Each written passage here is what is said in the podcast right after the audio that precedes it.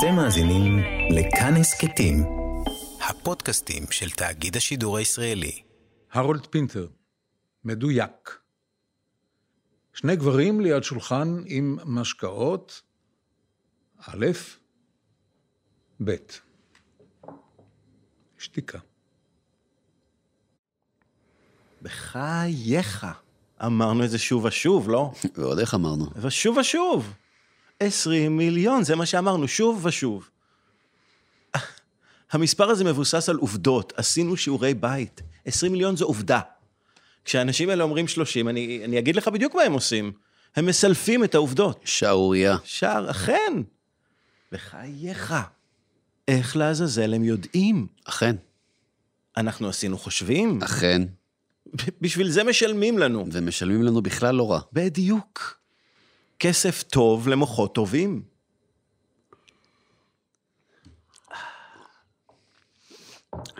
שלושים מיליון, בחייך. בדיוק. אני אומר לך, אני ואלה שמעליי לא נמשיך לקבל את זה עוד הרבה זמן. האנשים האלה, רוג'ר, האנשים האלה מרמים את הציבור בכוונה תחילה ובאופן פעיל. אתה קולט אותי? אני הייתי מעמיד את החארות האלה לקיר ויורה בהם. למעשה ארגנתי ועדה שתדון בדיוק בעניין הזה. באמת? כל הכבוד. למען האמת, שמעתי שמדברים על 40 מיליון. מה אתה סח? אחד או שניים אפילו לקחו את זה הלאה. מה אתה מתכוון? אתה יודע, 50, 60, 70. אבל, אבל זה כמעט כל האוכלוסייה. אני יודע, שמע, אני המום. זה חתיכת חוצפה לא נורמלית. לא, סטיבן? זה יותר מחוצפה לא נורמלית, רוג'ר. ממש. אתה יודע מה אני אמליץ שיעשו לאנשים האלה? מה? אני אמליץ שיתלו אותם ויקצצו אותם לארבע. אני רוצה לראות להם את צבע הקרביים. כמו הצבע של הדגל האדום, אחי. אכן. שתבין, מה שהופך את כל העסק הזה למגעיל כפליים, זה שהאזרחים במדינה הזאת מאחורינו. הם מוכנים ללכת איתנו על בסיס של 20 מיליון. זה מספק אותם לגמרי. ומה מציגים להם הנבלות האלה? ניסיון מכוון לחתור ולערער את הביטחון שלהם ואת אמונתם. תביא עוד שניים, סטיבן. עוד שניים? עוד שני מיליון. ואני קונה לך עוד כוסית. עוד שניים בעד עוד כוסית.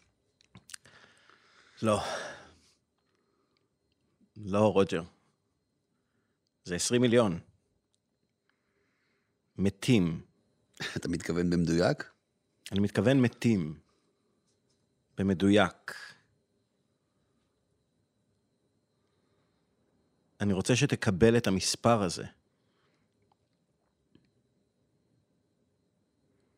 קבל את המספר. 20 מיליון מתים במדויק? מדויק.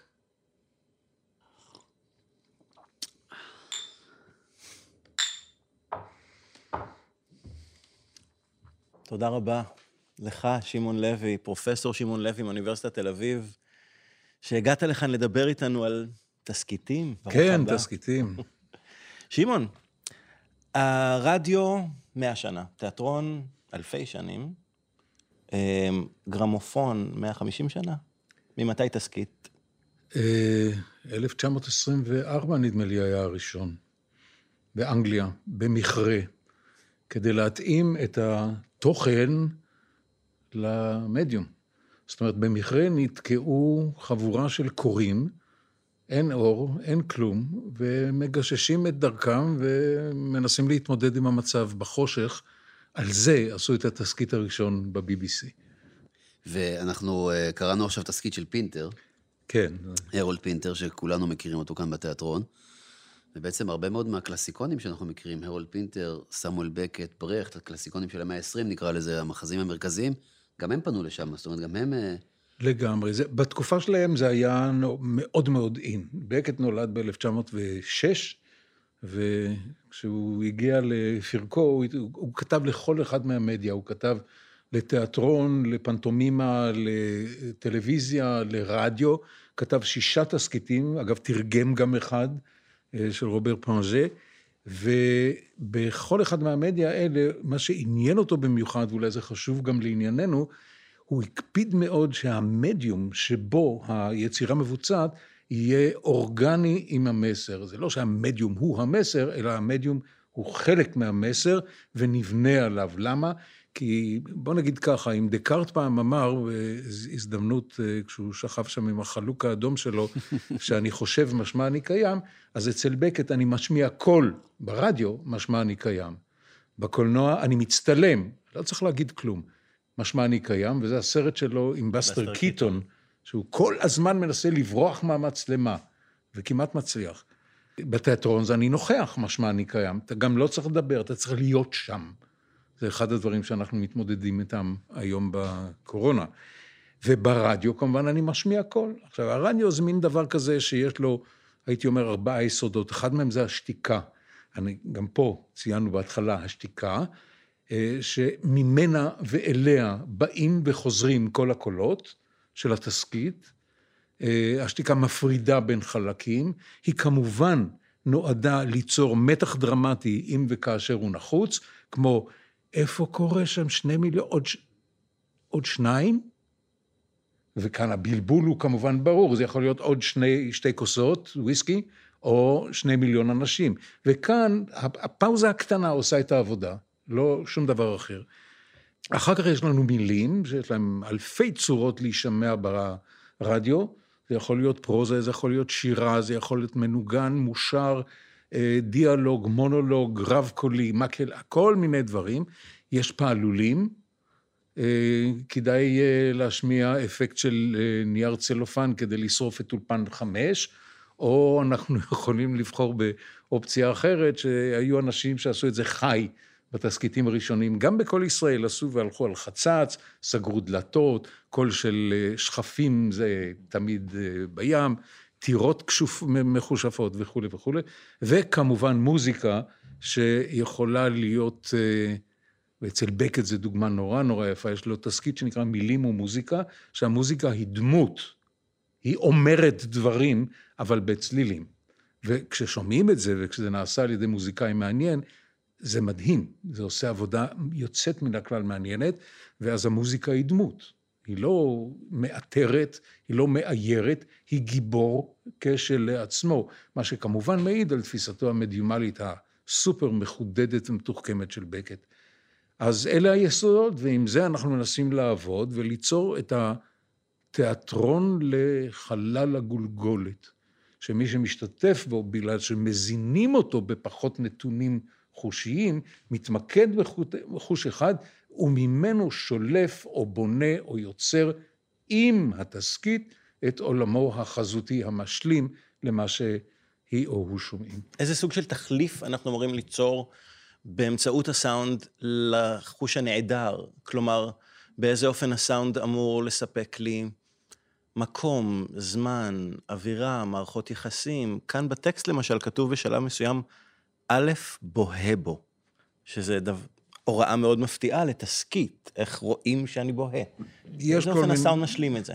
הבמאי צריך לחשוב uh, מה לעשות עם זה. תגיד לי משהו שלפני הבהייה הזאת.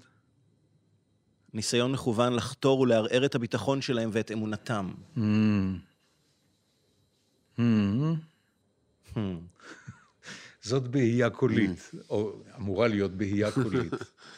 אוקיי. אה, יש, יש פטנטים. זה, כן, זה נכתב לתיאטרון. זה לא נכתב לרדיו. פינטר גם כתב לרדיו, אבל את זה דווקא לא, אבל כאן הקושי הוא באמת לא גדול. אז אני אומר, אוקיי, בוא נמצא איזה משהו. הוא יכול לעשות תנועה שמאפיינת אותו. שומעים את זה. הוא יכול לגרד משהו. הוא יכול לגהק. הוא יכול להשתהק. מיליון דברים, המון אפשרויות.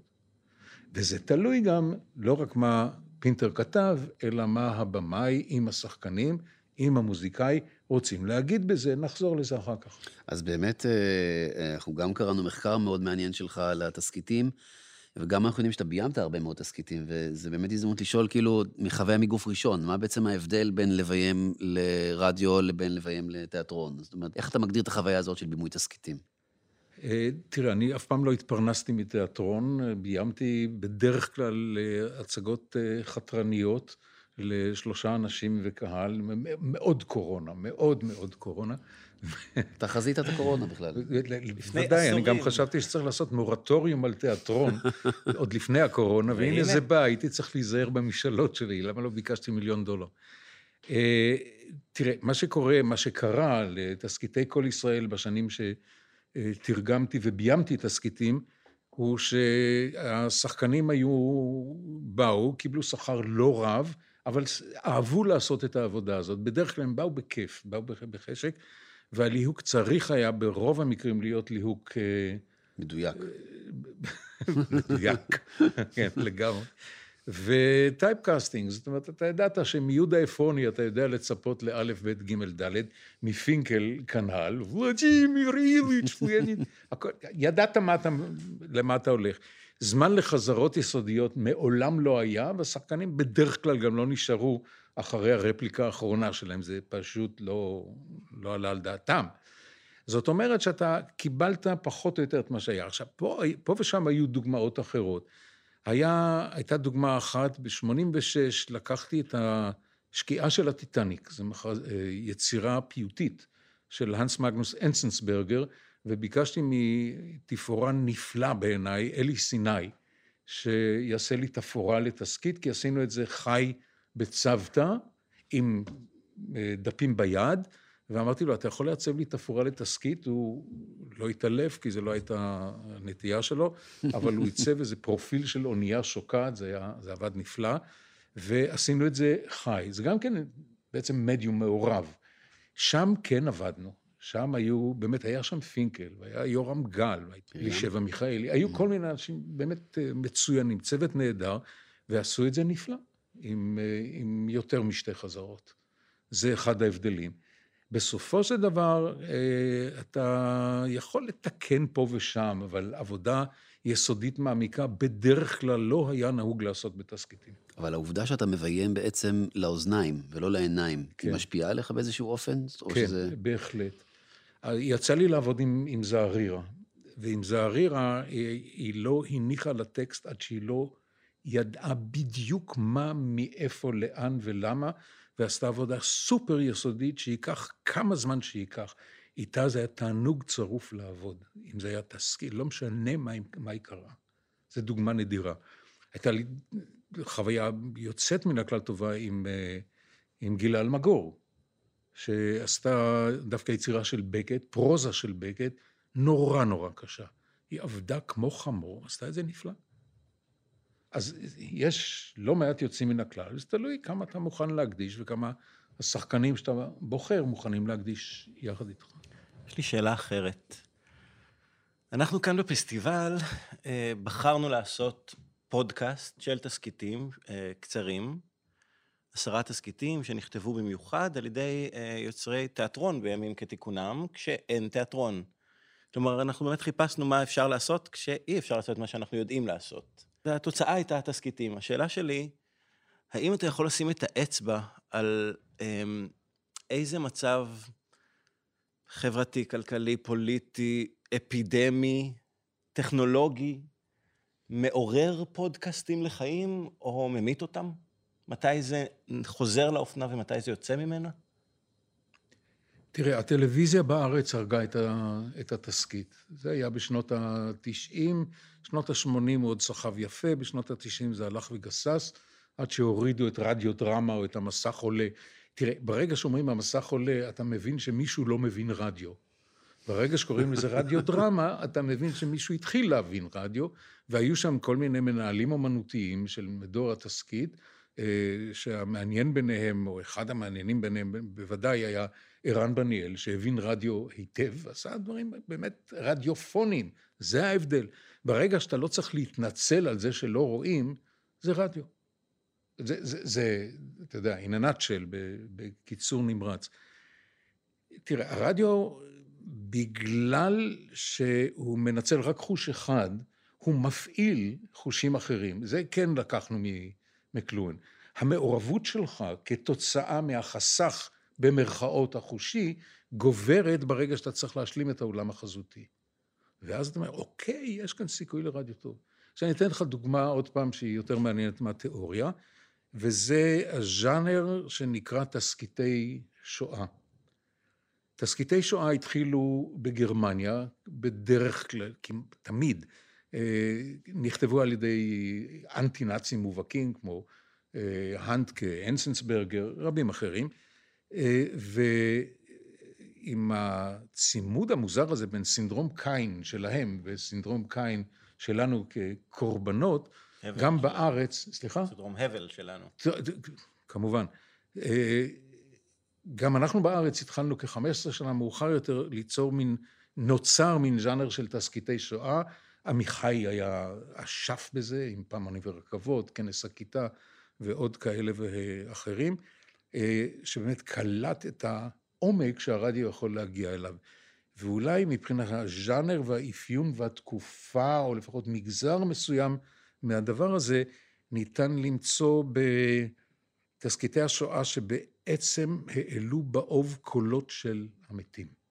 שהם מתו ונקברו ונשרפו, אבל את הקולות שלהם הרדיו ניסה להנכיח. ואז זה הפך מעין טקס זיכרון שמחייב את המאזינים במקרה הזה גם להשלים את התמונה, גם מהסיבה שאני לא רוצה לראות את המספר, אתה רואה, אני הייתי שם, ומראים את המספר, או לא נכון, לא ככה נראית ערימת משקפיים, לא ככה נראית ערימת עצמות, אני הייתי שם, אני יודע, אני ראיתי.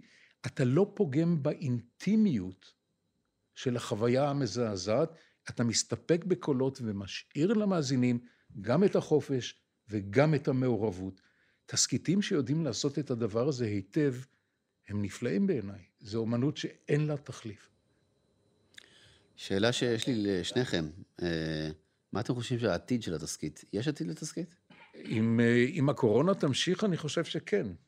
אני לא רוצה את הקורונה בשביל התסכית, אבל אולי אם היום ילמדו לעשות את זה היטב, אני חושב שיש לזה עתיד. תראה, יש ארצות שעדיין משמיעים. זה בצפון אירופה, בגרמניה, בהולנד, יש אנשים מקשיבים יש לזה. יש תחייה ו... מחודשת עם הפודקאסטים. אני חושב בדיוק, כן, הפודקאסט נהיה כן, צורה כן. מאוד פופולרית והולכת וצוברת פופולריות, וספוטיפיי עוזרים לזה מאוד, ולא רק הם. ואני חושב שיותר ויותר אנשים מפתחים סבלנות ולא רוצים רק להאזין למוזיקה קלה, אלא מוכנים להקשיב וללמוד תוך כדי תנועה. התקופה שלנו היא תקופה שבה מעבר ממקום למקום מלווה באוזניות, ואנשים שומעים ספרים באודיובוקס, ושומעים פודקאסטים, ושומעים הרצאות ושיעורים, ובוודאי שישמחו, אני, אני מאמין שישמחו גם לשמוע סיפורים כאלה, מוצגים. כן. כן, אני... אז אני חושב שעם ה... האופטימיות הזאת, אנחנו נבקש ממך לביים אותנו עכשיו בקטע הראשון שקראנו.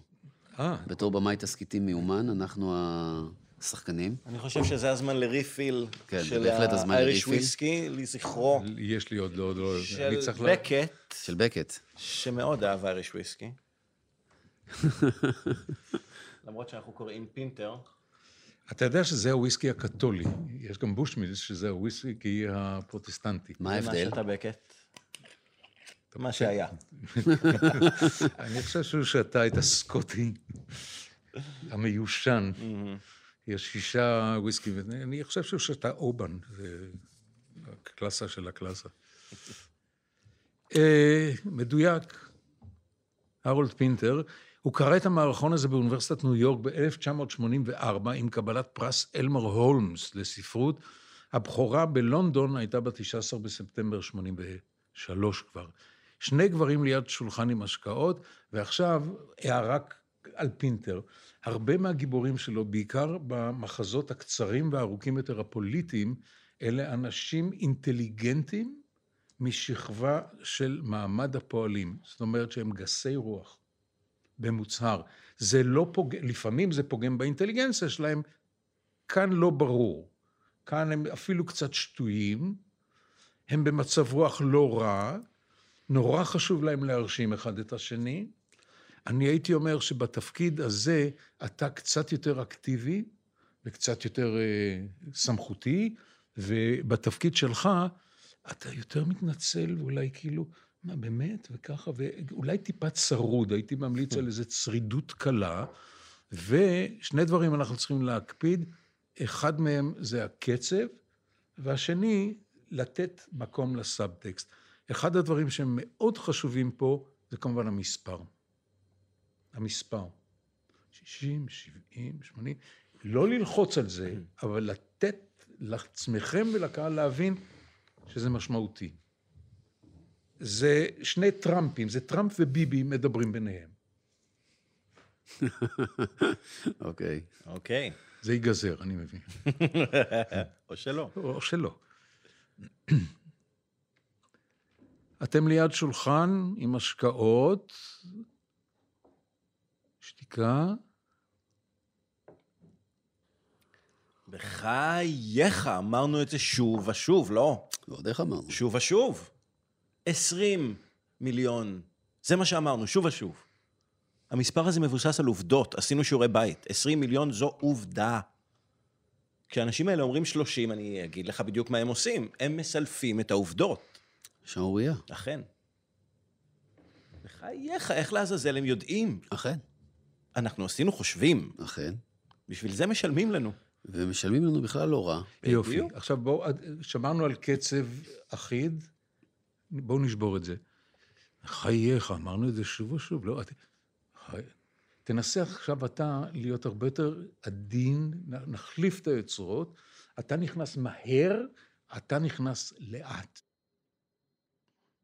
בחייך. אמרנו את זה שוב ושוב, לא? ועוד איך אמרנו? שוב ושוב. 20 מיליון, זה מה שאמרנו שוב ושוב. המספר הזה מבוסס על עובדות. עשינו שיעורי בית, 20 מיליון. אוקיי, תנסה את זה בהתנצלות. שוב ושוב, 20 מיליון, ממש בקול של עכבר חולה. ועוד איך אמרנו? שוב ושוב. 20 מיליון, זה מה שאמרנו, שוב ושוב. המספר הזה מבוסס על עובדות. עשינו שיעורי בית. תתחיל לבכות. 20 מיליון זו עובדה.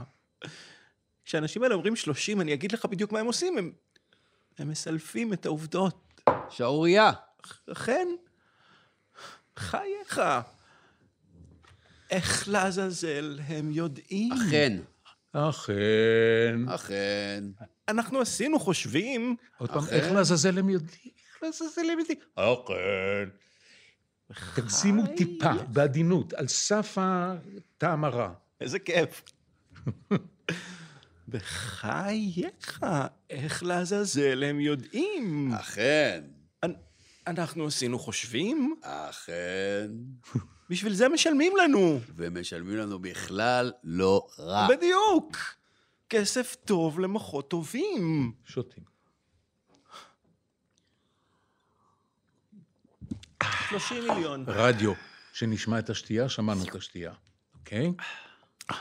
30 מיליון.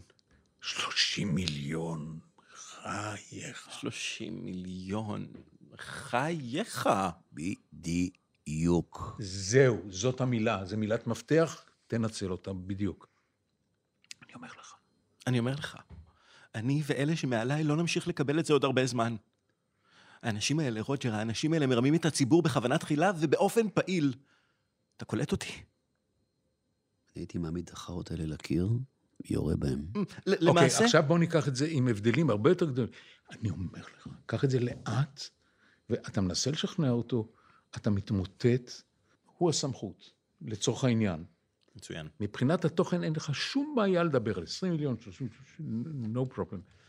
אני אומר לך, לאט, ואתה תרד עליו כל הזמן, ובוא נשמע את זה. אני אומר לך. אני אומר לך, אני ואלה שמעליי לא נמשיך לקבל את זה עוד הרבה זמן.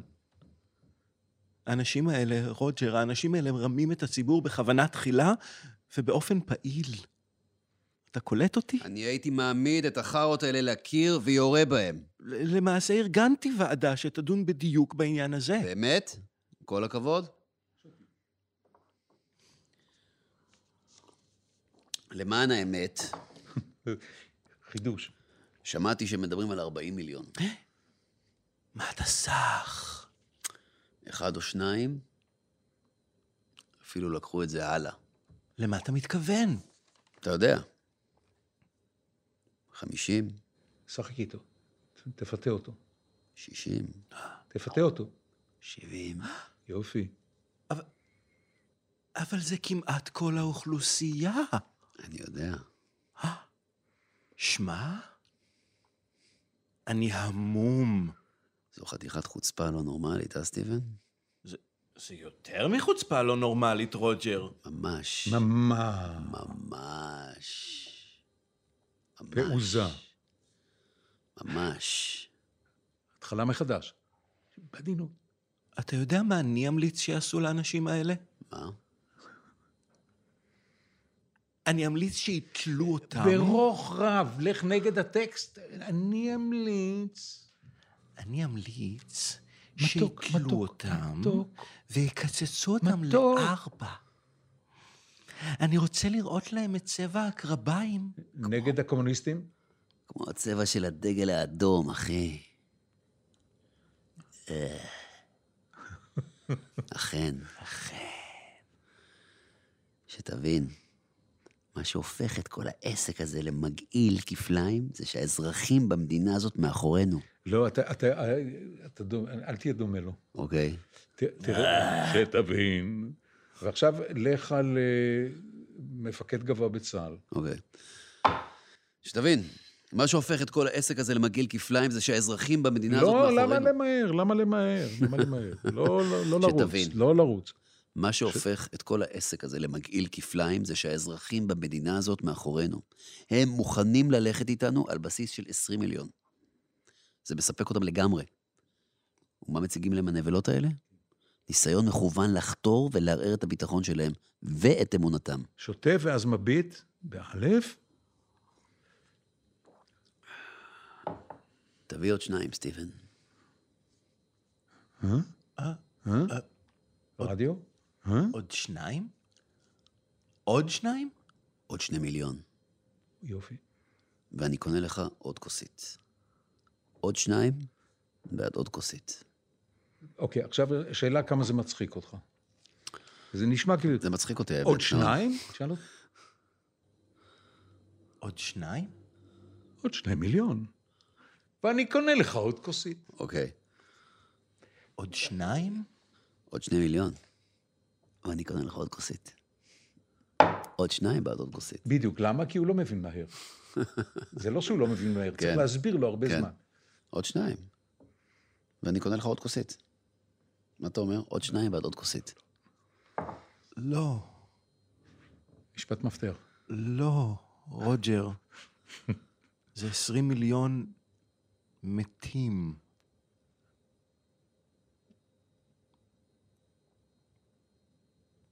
אתה מתכוון במדויק? יופי. אני מתכוון מתים. במדויק. טוב מאוד. לא אני. רוצה שתקבל את המספר הזה. תהפוך את זה לשאלה. אני רוצה שתקבל את המספר הזה. קבל את המספר. מסתכלים, צוחקים זה טוב.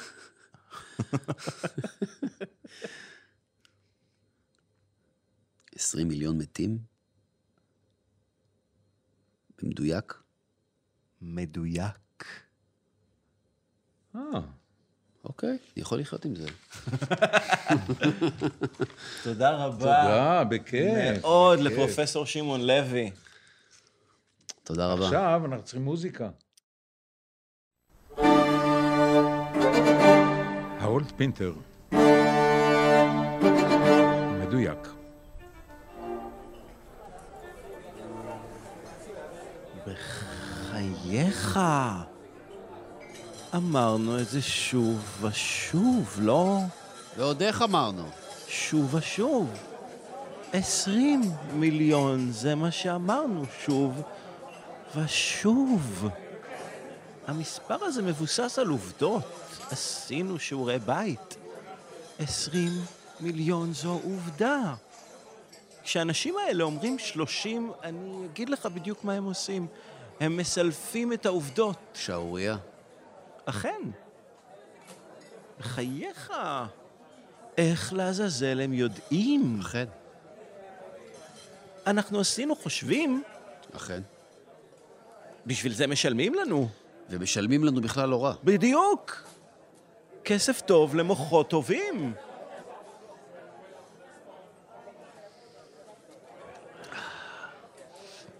שלושים מיליון, בחייך.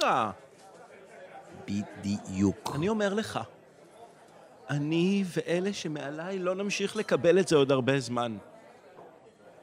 האנשים האלה, רוג'ר, האנשים האלה מרמים את הציבור בכוונה תחילה ובאופן פעיל. אתה קולט אותי? אני הייתי מעמיד את החארות האלה לקיר ויורה בהם. למ... למעשה ארגנתי ועדה שתדון בדיוק בעניין הזה. באמת? כל הכבוד. למען האמת, שמעתי שמדברים על 40 מיליון. מה אתה סח? אחד או שניים, אפילו לקחו את זה הלאה. מה אתה מתכוון?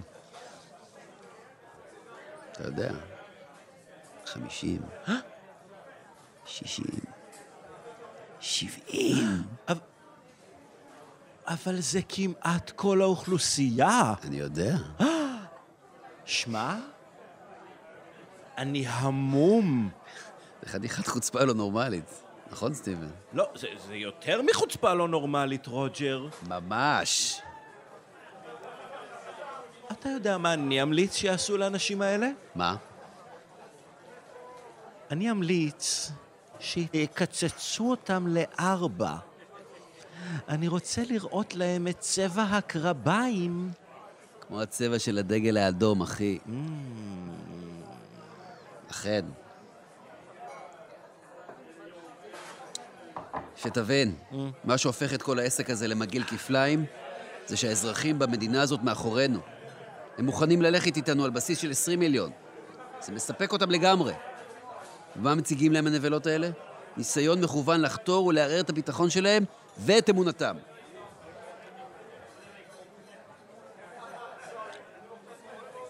תביא עוד שניים, סטיבן. מה? אה? עוד... עוד שניים? עוד שני מיליון. ואני קונה לך עוד כוסית. עוד שניים בעד עוד כוסית. לא. לא, רוג'ר. זה עשרים מיליון. מתים. אתה מתכוון במדויק? אני מתכוון מתים. במדויק. אני רוצה שתקבל את המספר הזה. קבל את המספר.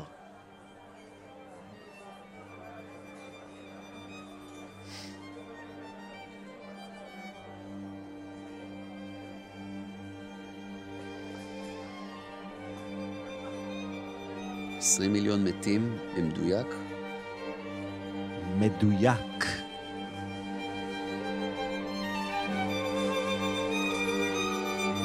ובכל זאת, פודקאסט התסכיתים של תיאטרון תמונה. בדיוק. ניצן כהן ודוקטור ארז מעיין שלו בשיחה עם פרופסור שמעון לוי.